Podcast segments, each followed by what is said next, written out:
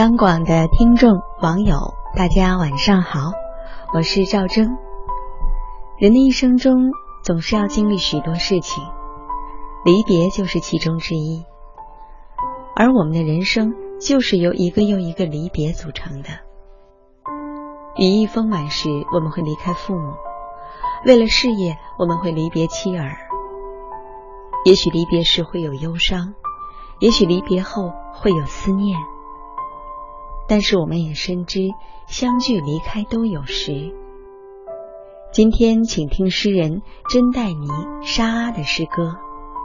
我刚刚笑着同你道别。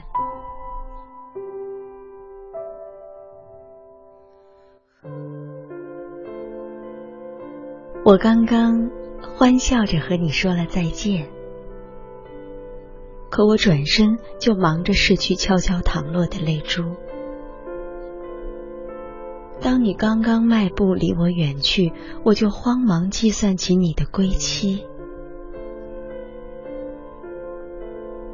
尽管这离别仅仅两天，却使我如此心烦意乱、坐立不安，像忘记了什么，像丢失了什么，又像缺少了什么。在喧闹的人群里，仿佛置身荒漠，宛如月亮抛弃了群星，把自己藏匿。这两个昼夜的每一瞬间都如此令人厌恼，就连时间也疲惫不堪的走着。原本美妙的歌曲，竟也如此令人烦躁，宛若鲜花凋谢，只剩下带刺的枝条。